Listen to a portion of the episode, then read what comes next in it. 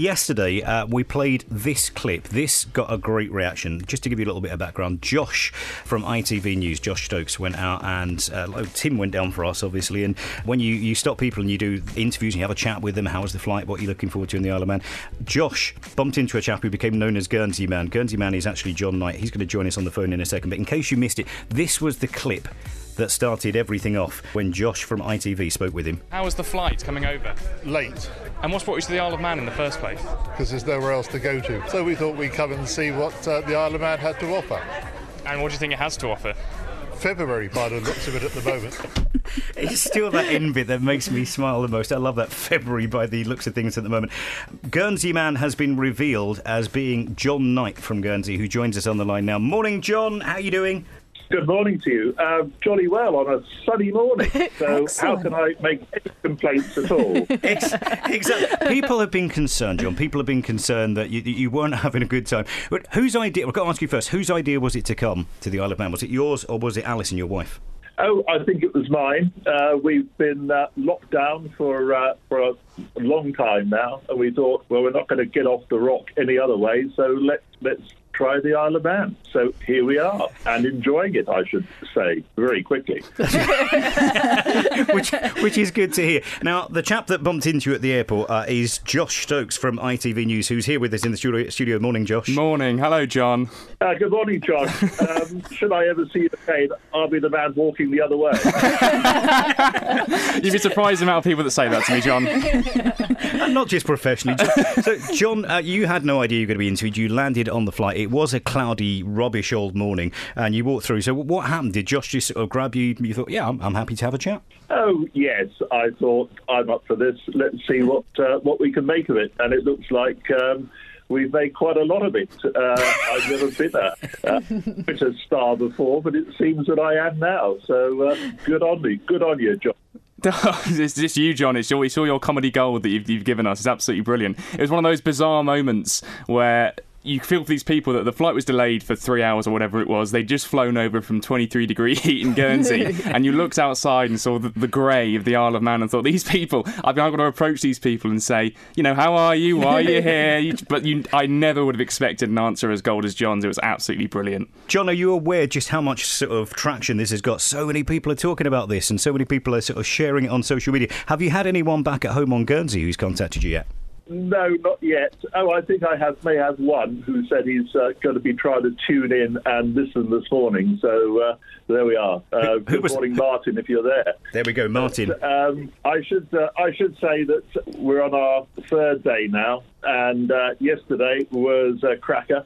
We had uh, Ramsey in the rain and Sni- Snaefell in the fog. So, um, but it then uh, it then got better. I should also shout out to Sarah Lister, who I see on the Twitter feed, who says, "Wait till he sees Douglas Prom." Oh, that's a joy. You've got it. Where, where are you staying? In the Ellan Vannin Hotel, right by the roadworks. In fact, you're lucky to be able to hear me because they're, they're working away as we speak. John, it's a nice day today, though. What what's on the agenda for today? Well, we thought we'd uh, try and take a run on the electric tram if it's going anywhere. And uh, we're moving on today to Peel. So we're going to have two nights in Peel and then uh, make our way home on, uh, on Sunday. Uh, Aurigny willing, and uh, hopefully they'll have fixed the handbrake by then.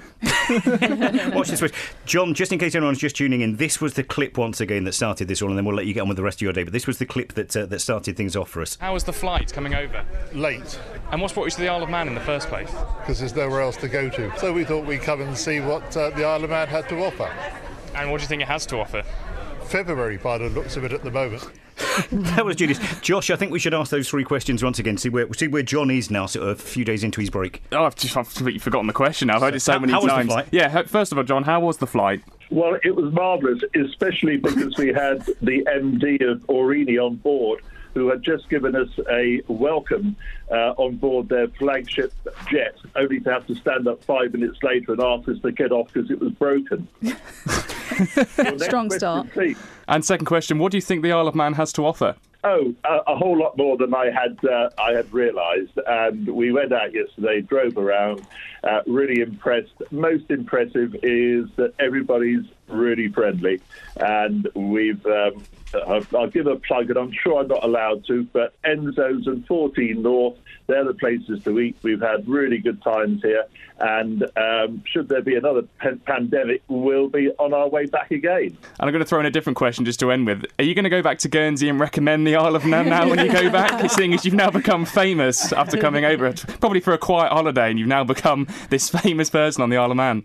Well, I think fame's only for 15 minutes, but uh, yeah, I shall. Uh, I shall give you. Uh, five stars for uh, lots of amusement and even a little bit of sunshine today. John, thank you for being such a good sport and agreeing to talk to us today. Josh from ITV News as well, brilliant stuff. Uh, when are you actually flying back, John? Uh, we're going back on um, uh, on Sunday afternoon. But I should say one one thing I'd like to say is seriously, uh, when I said there's nowhere else to go, which is quite true, but uh, aren't we lucky that um, there are a few places to go because there are very few places that are COVID free and I guess it's Guernsey, it's the Isle of Man, and New Zealand. Uh, and I don't think Aurigny's going to get me to New Zealand. no. John How's Knight, that? Guernsey man, fantastic. Round of applause for John and for Josh from ITV. John, enjoy the rest of your holiday. Thank you, my friend. Enjoy. Uh, it is Manx Radio, the Nation Station, seven minutes to nine. Let's check out the latest travel. Manx Radio Travel